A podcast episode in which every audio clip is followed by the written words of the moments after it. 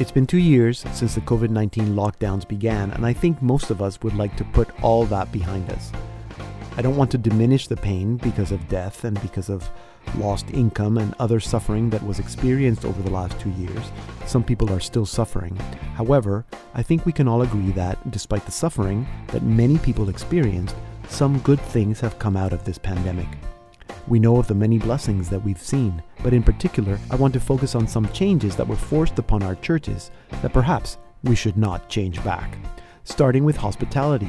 How great was it to greet people at the door and ask them their names? Please, let's continue doing that. I can't begin to count all the great conversations I had as a result and how many new people we met. Next, outreach. Please, I hope all priests start spending less time in administration and other parish maintenance duties and spending more time going for walks, visiting people at home, and even phoning people. I can also add that live streaming Mass or doing any other online outreach is great for reaching to the community that doesn't always come to Mass. Lastly, let's not forget that there are still people who are sick, who are afraid of getting sick, and some who are still dying. This pandemic may be over, but COVID 19 is here to stay. Let's make sure that our compassion, charity, and care for all is also here to stay. I'm Deacon Pedro, and this is the Salt and Light Hour.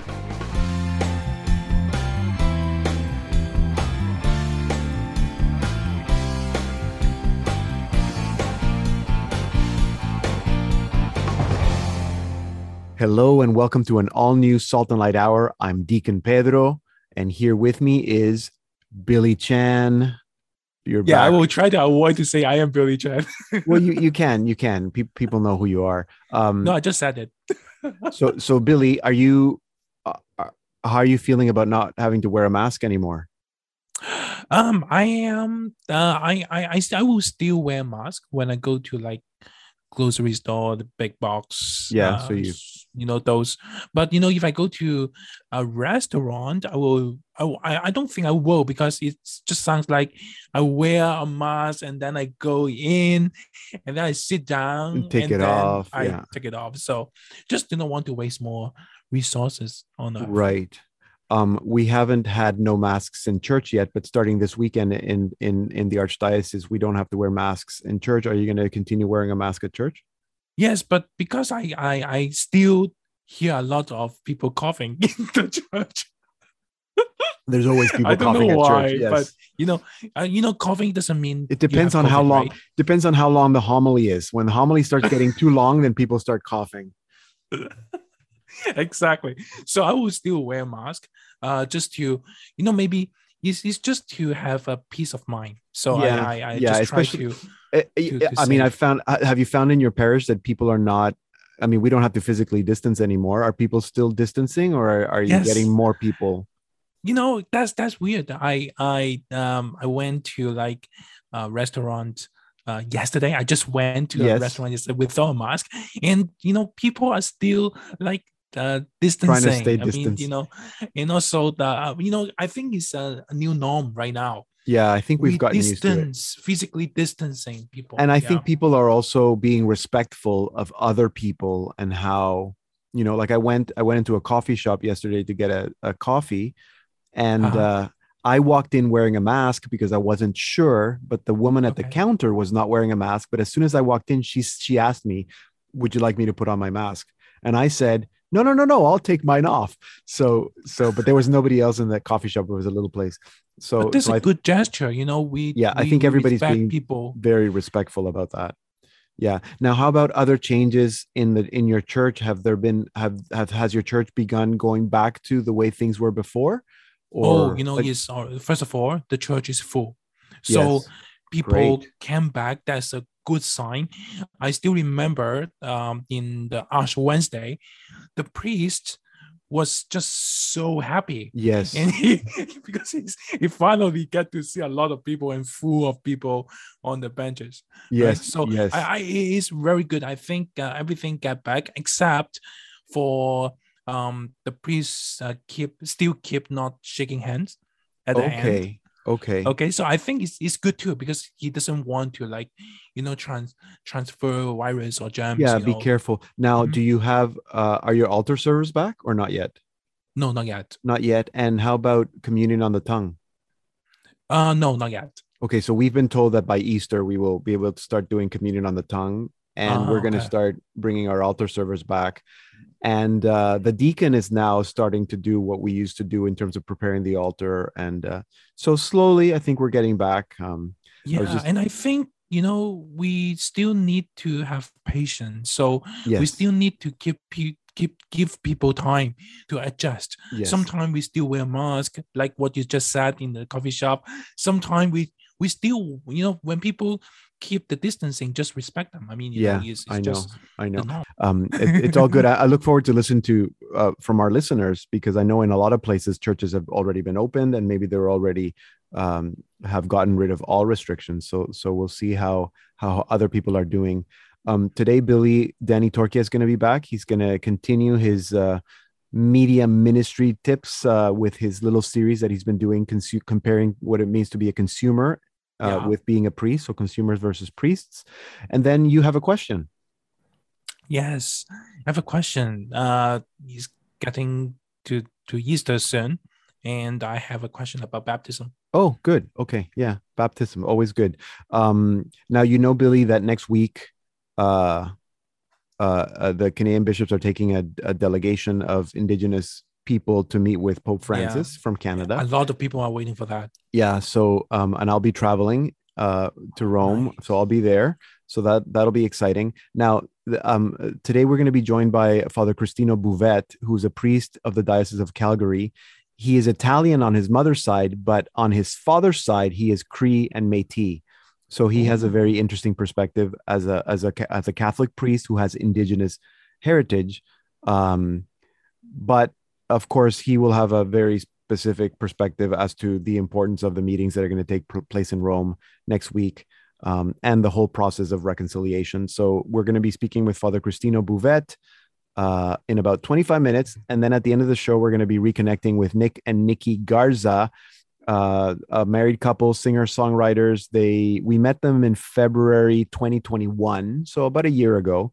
Um, and they've been doing a lot of writing and recording new music so it's a good excuse to get to reconnect with them there's there's some good music so we're going to get to hear lots of really good music uh, today Love music.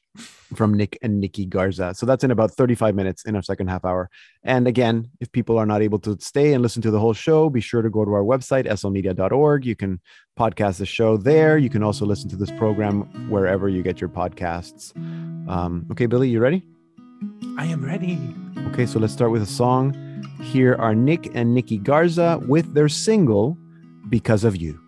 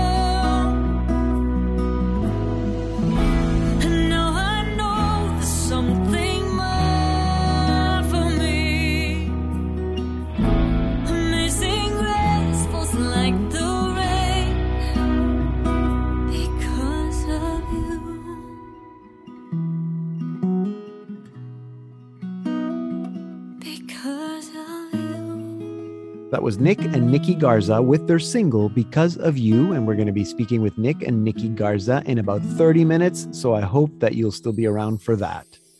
And now it's time for Consumers versus Priests with Danny Torchia.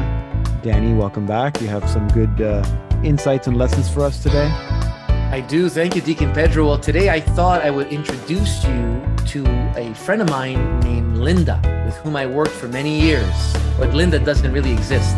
Okay. Who's Linda? Well, so, you know, for many years, uh, I was working with a large, really large or global organization, and I was introduced to Linda. And, and Linda was not a real person, but she was an archetype of our consumer. And okay. everybody around the table, and I'm talking about a multicultural global table uh-huh. with a lot of money um, at the table, uh, we were all focused with our end goal being help Linda, make sure that Linda at the end of the year comes into our store and consumes more per visit, per basket okay. uh, at our store. Okay. And it sounds benign. Yeah. Sounds kind of fun a little bit like gaming. Mm-hmm. uh, and everybody needs objectives right mm-hmm. but but what i wanted to talk to your audience and you deacon was you know marketing is can be good in its very nature i don't know if you thought of that no your, uh, your... Uh, I guess I have, but tell me more before I answer. Tell me more. Yeah, well, because so so I've been in the business for a long time, and when you when you commit your whole life to something, you start wondering: Is this what I'm doing good? Is what I'm doing purposeful? Yeah, helpful. Well, marketing is very good when you're meeting an unmet need, and that is a definition worthy of repeating. Okay, yes. I learned that that I, I learned at McGill University in Montreal growing up uh, in marketing which was marketing is essentially meeting unmet needs. Doesn't that sound lovely? Okay, yeah, but I, that's think? not how. Yeah, interesting because that's not how I would have defined marketing. Right. So I'm surprised but that you learned that in school. I'm so happy I learned that at McGill, at the school, at university, because it, it makes sense. And that's when you get sustainable businesses that, that, that really meet a need where everybody's excited because we're meeting an unmet need. Yeah. Now, ideally it's a virtue not a vice because pornography and other there's other needs that might right. be false right. and erroneous right. and driven by a, an alternative force if you know what right. i mean but a supermarket is selling food because that's i mean that's probably an obvious one right yeah but i think of joseph a lot you know let's say he was building chairs or tables or, or nightstands okay those are needs valid needs even pizza i work with pizza i work with ice cream great yeah. needs yes um and, and so meeting unmet needs I love it. Glorious. I think all people can support that. But where Linda comes into play is that it, it's an example of when we used to meet and we used to all work together different companies i'm in pr the other person's in marketing advertising mm-hmm. packaging you know pricing forecasting and we're all we're not we're not meeting to service the needs of the consumer our goal was to make sure the consumer consumes more at all costs Okay. And we would develop strategies, products, initiatives to make sure that we meet our goal. And that's where the old adage, you know, there's a new sucker born every day. What can we do to, to get people addicted? What can we do to make sure we meet? Because the goal, well, the end was really um, all so, consuming and was to rate, make more money at all costs. So not just to provide Linda with the things that she needs, but giving, making sure that Linda is purchasing th- things that she doesn't really need. Well, it, it didn't matter our method. The key was our objective was to make sure that she spends more at all cost. I mean, and so we were all aligned to that. So when you go home at night, you're not thinking that I help Linda satisfy her unmet needs. Okay. The goal you'd go home saying, did I meet my objective of making sure Linda spends? Right. Okay. So, and you're saying that that is a deviation from the original purpose of marketing, which is sounds like I, I was going to say that it sounds like it would have been more priestly and less consumerly. Right. Well, so we need people, you're right, to, to come into meetings and to say, well, wait a second. Can we uh, reset our objectives so that it's sustainable? Because if Linda's just consuming and ultimately we're not sure if she really needs these things. We're not sure if she really is going home happy, but we know that we've sold her uh, goods, but we just don't follow Linda's um, needs, you know. So I, I think, yeah, I mean, it, it creates this whole group think, peer pressure, and and and greed that I think we as Catholics and consumers need to go back to a little bit more priestly and demand uh, a more educated consumer and not fall prey to these tactics. Do you do you see that that's the problem with certain social media platforms that their focus is just to get people to watch the videos get people to click on the link get people to to spend more time playing that video game or or spend more time on that social media platform regardless of what they need? Because right. the more time you spend on it the more advertising their money they're going to get well, all those platforms are meant to capture your interest, uh, and and a lot of times in order to sell you. But but fortunately, those there's some analytics and there's some algorithms or programs that are actually aligning to your needs, right? Be- or your interests. Y- your interest. That's not certainly. so bad. Yeah. yeah. Yeah. Based on. So that's not.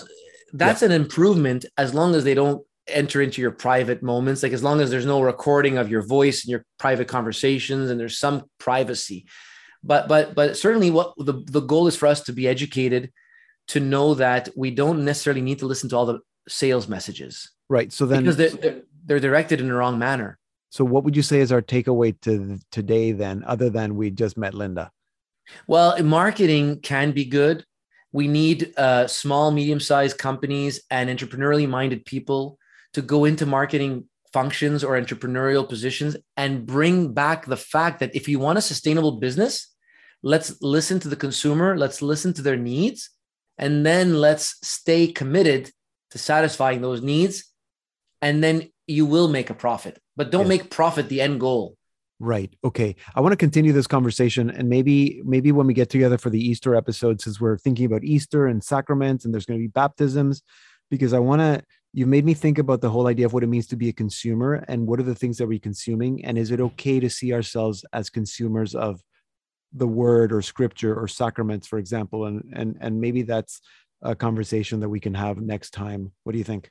That sounds great. Yeah absolutely. Be happy to. Okay so danny's going to be back and we're going to continue this conversation um, just because we like linda and, and we want her to stick around um, thank you, Danny, for introducing us to Linda and for bringing this to, to our attention today.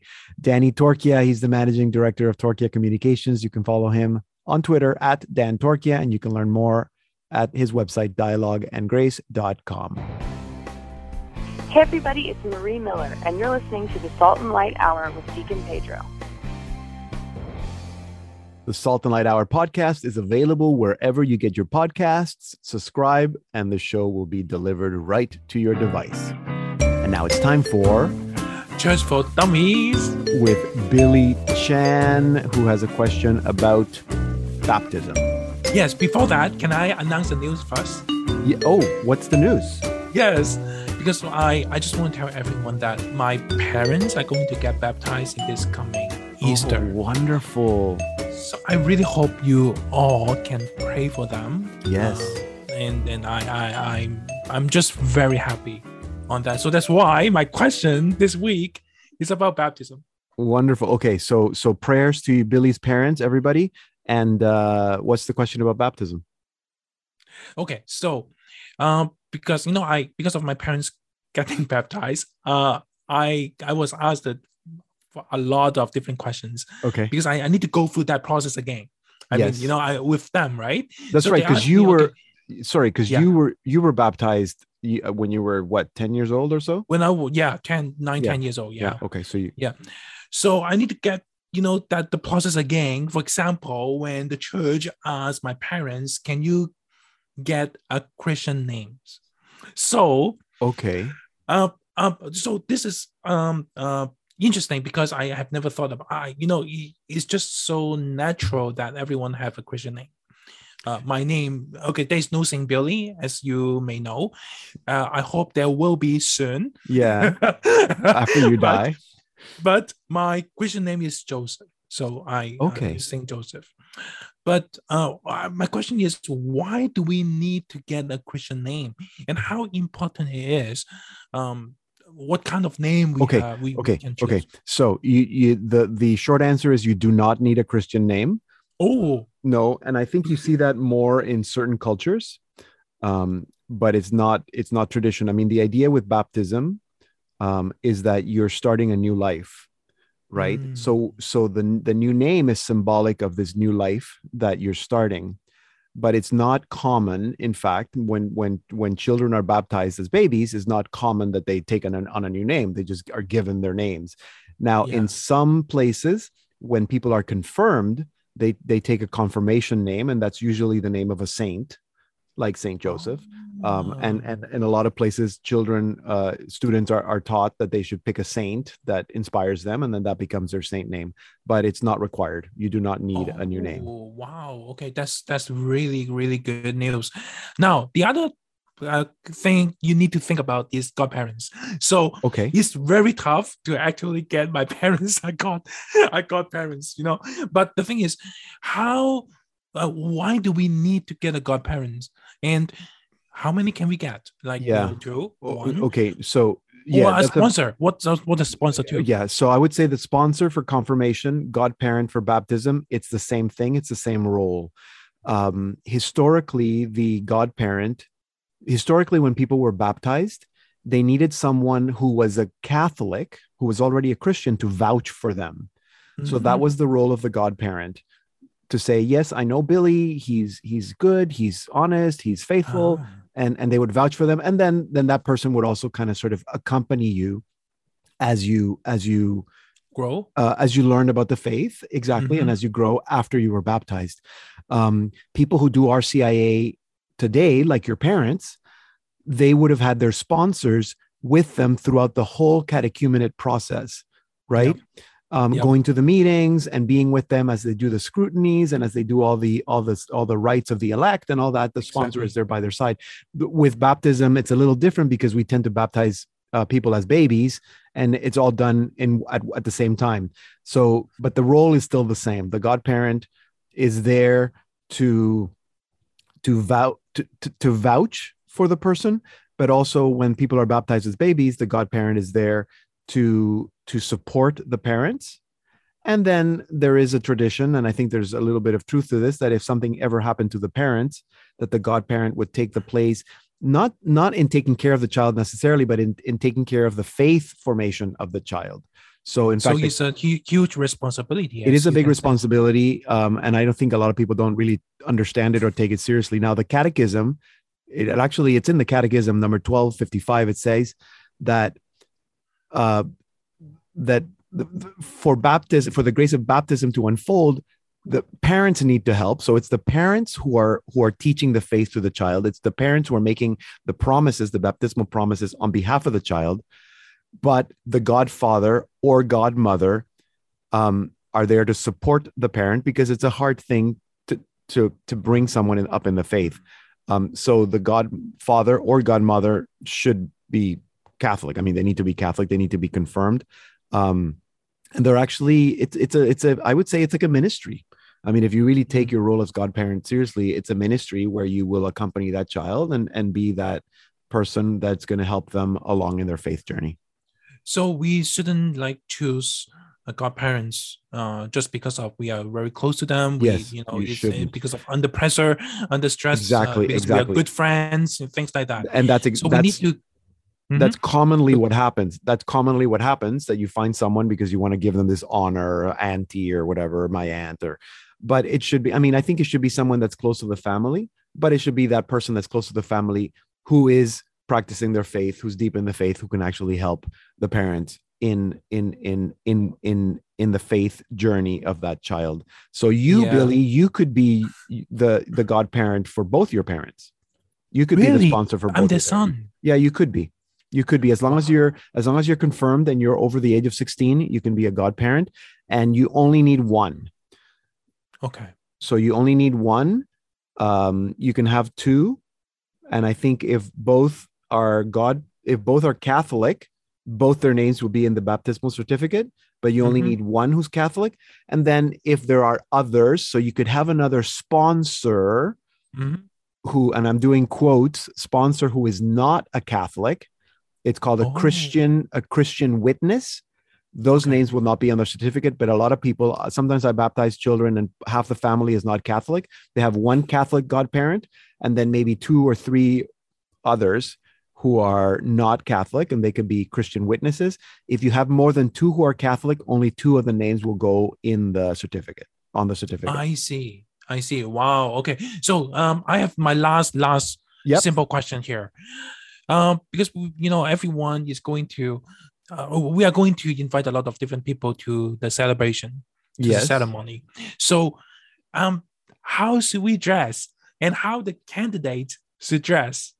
Um, uh, well, I think you should dress the way you dress to go to mass. Um, and I know some people like to wear shorts and flip flops to mass, but you shouldn't. I mean, you're you're you're. I mean, d- dress like you would dr- dress at mass. Um, it is a tradition uh, that the person that is being baptized wears white because the Mhm. white. In fact, there's a prayer during the baptism ceremony about the white garment because you're taking on this new life in Christ, and that's that's what the white garment symbolizes. So it is tradition that you wear white. Uh, people who are being confirmed, a lot of times they're given a white gown afterwards, but babies tend to be baptized with uh, already wearing white. I don't know what your parents, in their case, what they would do because they're being baptized and confirmed and making their first communion at the same time. So, so they will probably wear something nice and then be maybe given a white robe uh, at the time of confirmation. Yeah, you know what? My mom is already got a, a new white dress, so Yeah, she's they are gonna to, to dress as white. beautiful, beautiful. But you don't have to wear white, Billy. You can wear a nice suit. I'm just very happy. I, I will I will wear the most beautiful, handsome. I will be a very handsome guy. very handsome and very happy. Um, congratulations, Billy, to you Thank and you. to your parents. And we will all continue praying for Billy's parents and for all who are uh, uh, preparing to uh, be received into the church at Easter this time. Thank you, Billy. Those are great questions. Thank you, Pedro. Billy Chan, always asking good questions. You can follow him at bjoechan.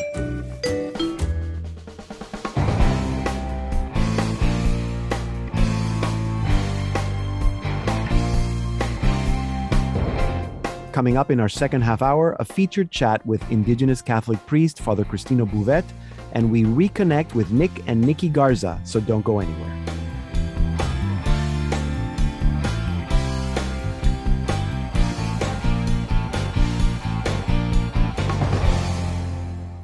Welcome to the Salt and Light Hour Part 2. I'm Deacon Pedro. As you know, next week, Canadian bishops will be in Rome with a delegation of residential school survivors, elders, knowledge keepers, and Indigenous youth meeting with Pope Francis. This is an initiative that has been in the works for several years now. To get a unique perspective, last week I spoke with Father Cristino Bouvette. On his father's side, Father Cristino, from the Diocese of Calgary, Alberta, is of Cree and Metis heritage. Father Cristino, welcome to the Salt and Light Hour. Deacon, thank you, Deacon Pedro. It's good to be with you. It is good to be with you. So, uh, for people who don't know who you are, tell us a little bit about who is Father Cristino Bouvette. Well, I'm a Catholic priest of the Diocese of Calgary. I was ordained just under 10 years ago, right here in the city of Calgary, though I was raised in southeastern Alberta in a small city called Medicine Hat. Mhm. And so I uh, had all my uh, childhood experiences there, though my family hails from uh, all over central and southern Alberta, where my father was raised. And it is on his side that I actually have Indigenous heritage through my Cree grandmother, who is a residential school survivor herself, and my Metis grandfather. And did you grow up with with that identity kind of being part of the family, or was that something that was not something that was that apparent growing up?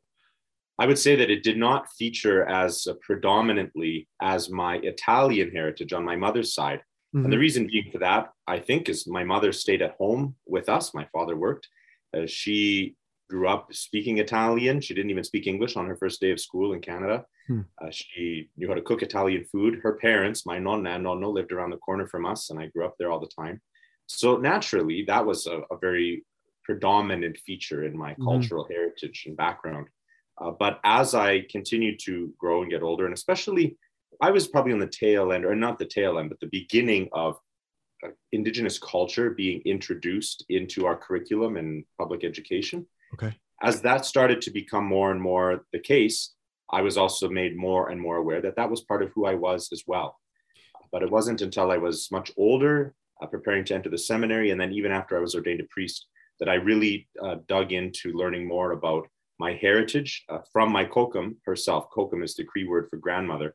Right. And so I spent a lot of time with her, uh, learning more about that part of our history and learning about her history as having been a residential school student. Right. Did you struggle? Like, how was that conversation with your kokum when you told her that you were going go, get, going into seminary?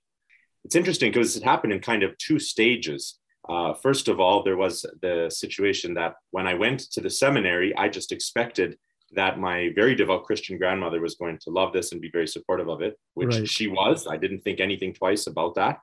But it was only from in the seminary, as I began learning a little bit more of Canadian church history, and I became aware, as I unfortunately, shamefully, I was not yet aware, hmm. just how integrated the residential school system was in the Catholic uh, hierarchy and institution of the church in Canada.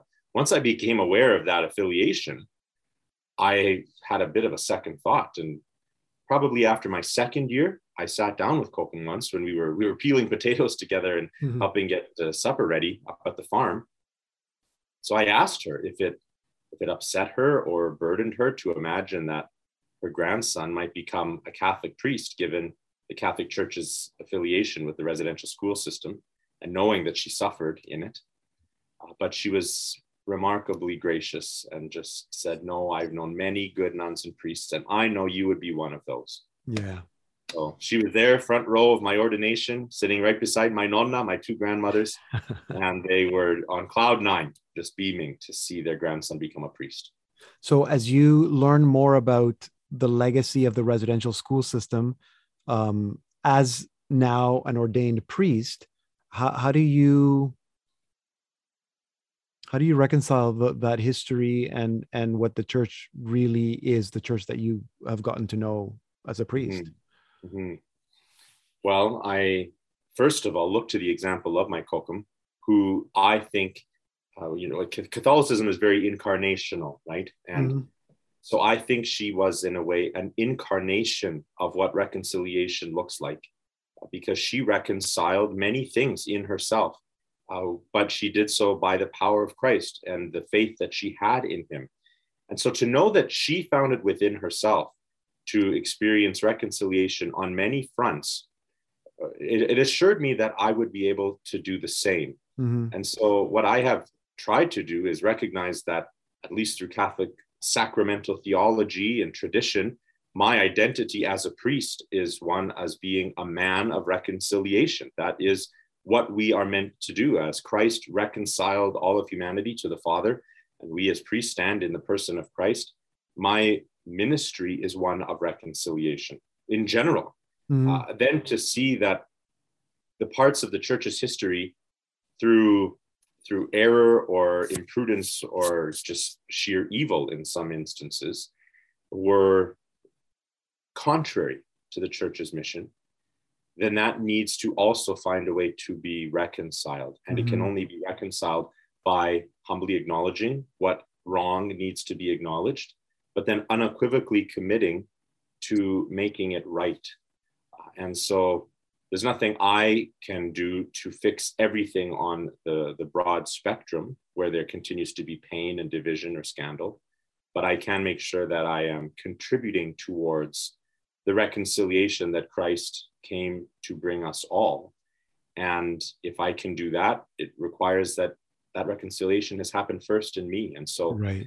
I really do embrace my identities as both a man of Indigenous heritage and a Catholic priest, because if Kokum can show me that she can be a devout Christian woman who has no axe to grind against the church later in her life, I can be a Catholic priest uh, and not be uh, contrary to or opposing my indigenous mm. heritage in that in that journey of reconciliation because it is a journey how important is it that indigenous people travel to rome to speak with the holy father i think that uh, i've always been careful to say that when we talk about indigenous people we always have to remember that we are describing a collective identity with something that does bring them together mm-hmm. but that we are talking about individuals as well. And mm-hmm. so there are some individuals for whom they would say that they don't need this. Some who would say they feel they've already received what the church has to offer and that this isn't anything new to them. Mm-hmm. My Kokum was one of those people. Uh, she right. she wasn't waiting in her lifetime. She only died in 2019. She wasn't expecting an apology from the Pope. We had a long conversation about that one time. Yeah. But there are others who feel that they haven't had the reconciliation that they need. And this encounter will be emblematic of a chapter closing for them personally.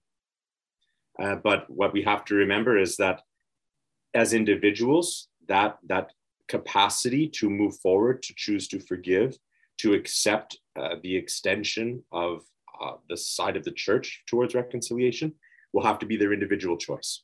Mm-hmm. Um, I love that you said that you're a priest of reconciliation. And I think that every priest should have that attitude. I mean, for us, reconciliation is a sacrament. Um, we don't usually think of apology as part of that reconciliation as a sacrament, but in this context, context, it seems that apology is important. How important is it that there's an apology from the Holy Father?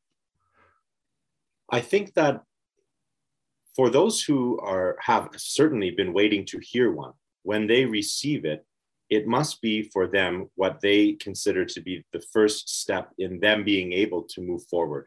Mm-hmm. And so, if there remains an obstacle for those who either did not personally hear or experience the formulations of what we might call the expressions of sorrow, if we don't want to call them apologies, of both Pope John Paul II and Pope Benedict XVI in the mm-hmm. past, then perhaps on this instance it will it will suffice for that for them. Uh, but I also I also don't feel comfortable insisting that there is only one way forward for everybody to experience reconciliation because I know that there are different places along the journey where other people already are who without an apology as it's potentially going to be formulated by Pope Francis have already arrived there either mm-hmm. because of the previous apologies that we have heard from just the Canadian bishops, from the Oblate Order, from Popes John Paul II and Benedict XVI. Mm-hmm.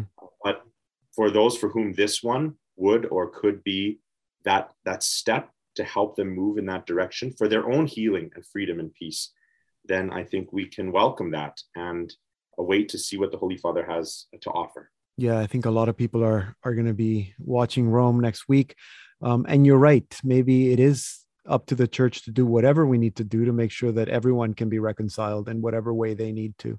Um, Father Cristino, thank you so much for sharing your perspective with us today. It's an honor. Thank you for having me on. Father Cristino Bouvette is a priest in the Diocese of Calgary, Alberta. You can learn more about all these issues and watch Salt and Light Media's coverage of the meetings between the Indigenous delegation and Pope Francis on our television network and online at slmedia.org. Here now are our featured artists of the week, Nick and Nikki Garza, with their single, You Are Jesus.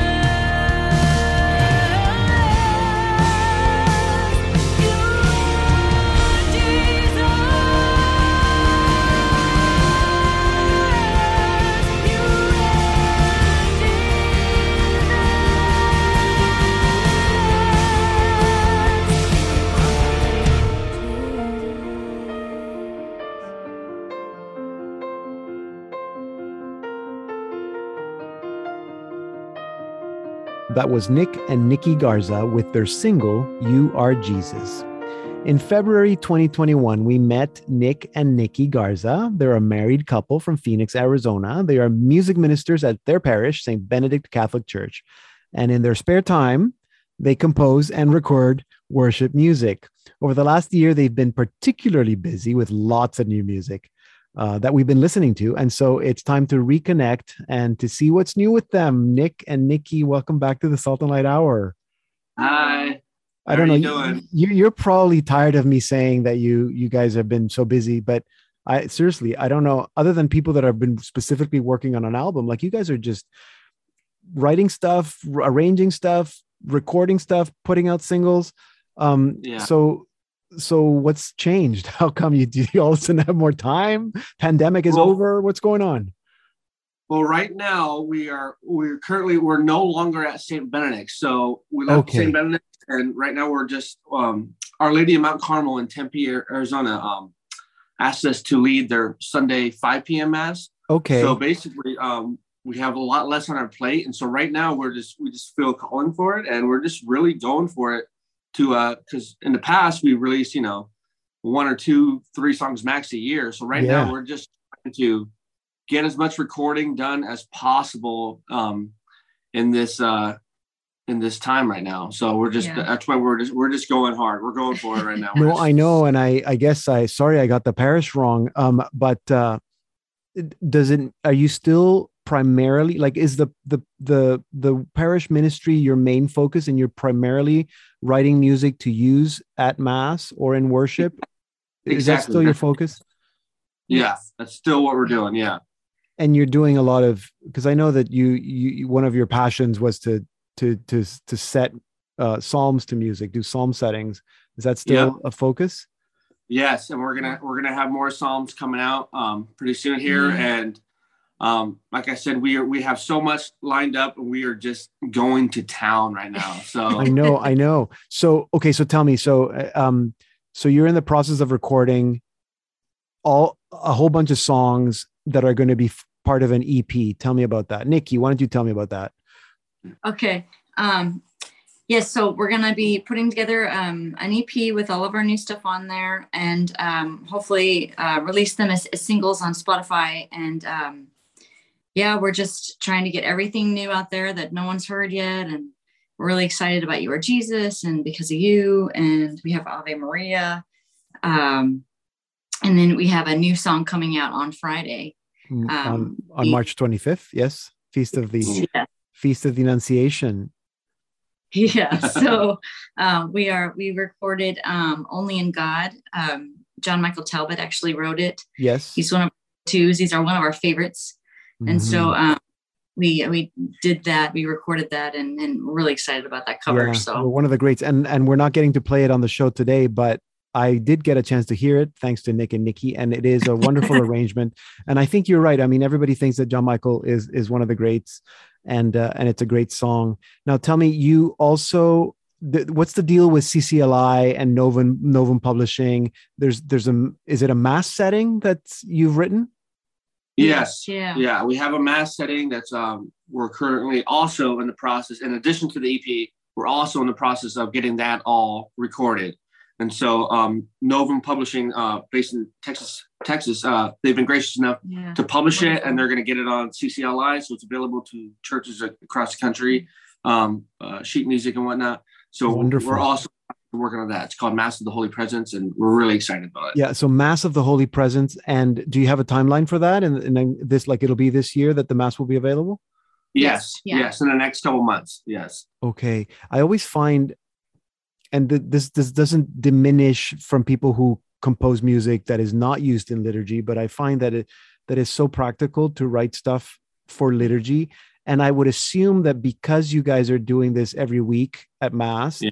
You get to try the songs and maybe perfect them so is that part of how you kind of compose that you sort of try things out in liturgy yeah I, um yes and no i mean the psalms are like what um, is every weekend. Yeah. You know, we the usually have one every weekend. Yeah. And then um, other songs for Mass, uh, we usually try to base it on like the readings for a certain weekend or or something in uh, generalized, like a communion song, you know.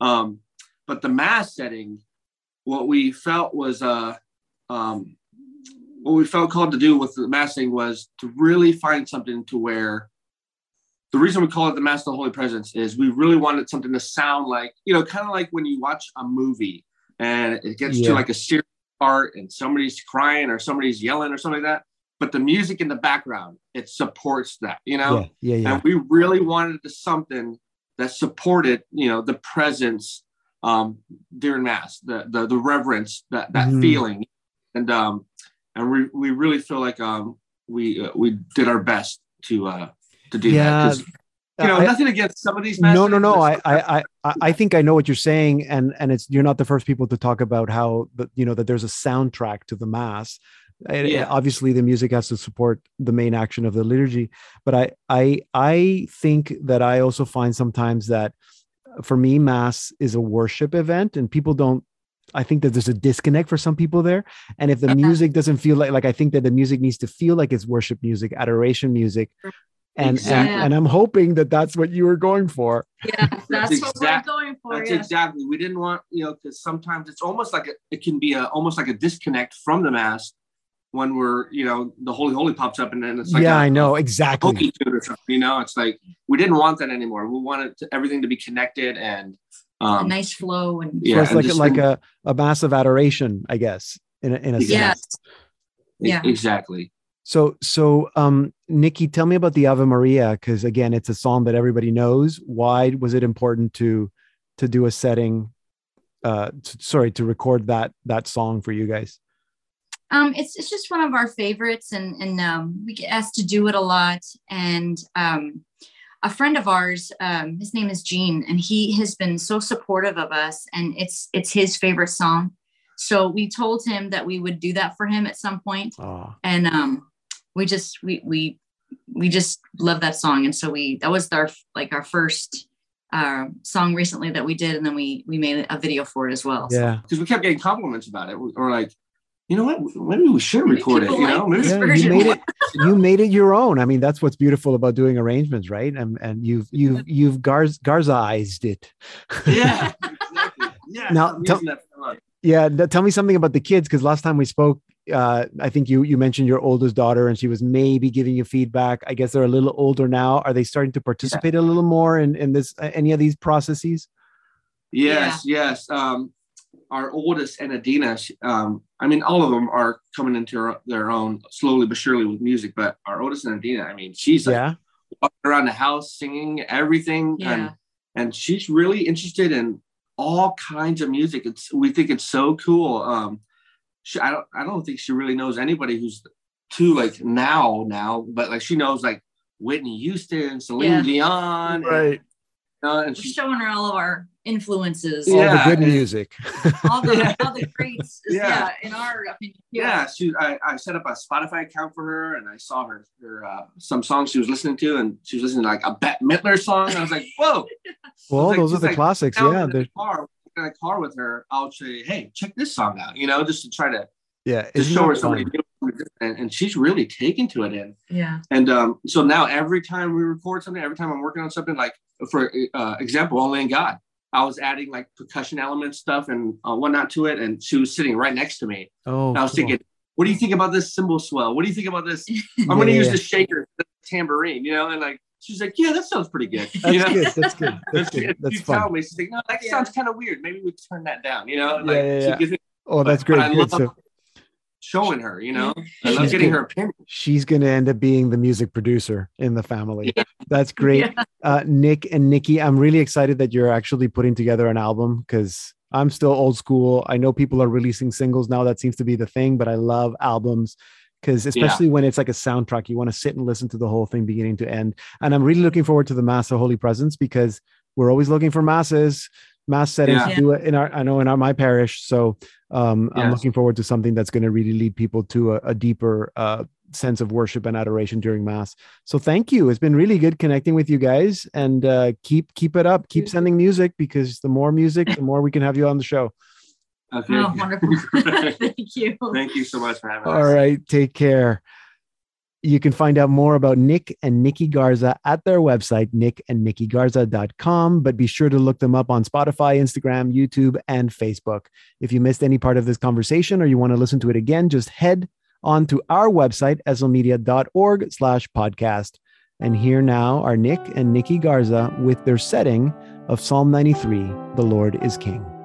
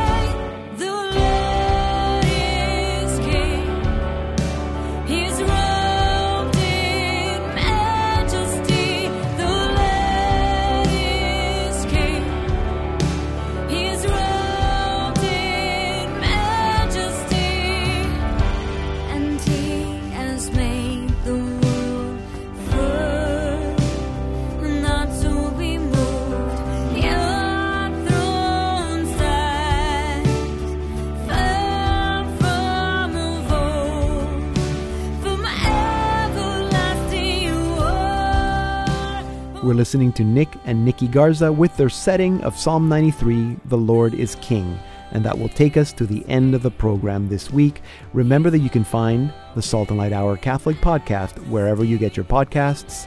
But if you prefer, you can listen to all our shows at slmedia.org slash podcasts. If you are on social media, you can look for me, Deacon Pedro, on Facebook, on Twitter, and Instagram, or email me, pedro at slmedia.org. I respond to every single email or message that I receive. Next week, we'll be featuring a new mini series titled Indigenous Voices, where we will bring you in depth conversations with Indigenous Canadians from all backgrounds. We hope to continue with this series throughout the year. I hope you will join us for that next week. Please keep us in your prayers as we travel with the delegation to Rome to meet with Pope Francis. Pray that what needs to be said is said, and that this can truly be an important step on this journey toward healing and reconciliation. And we continue to pray for peace in Ukraine. Remember to stay safe, continue praying for each other, and take care of each other, and have a continued blessed Lenten season. I'm Deacon Pedro, and this has been the Salt and Light Hour.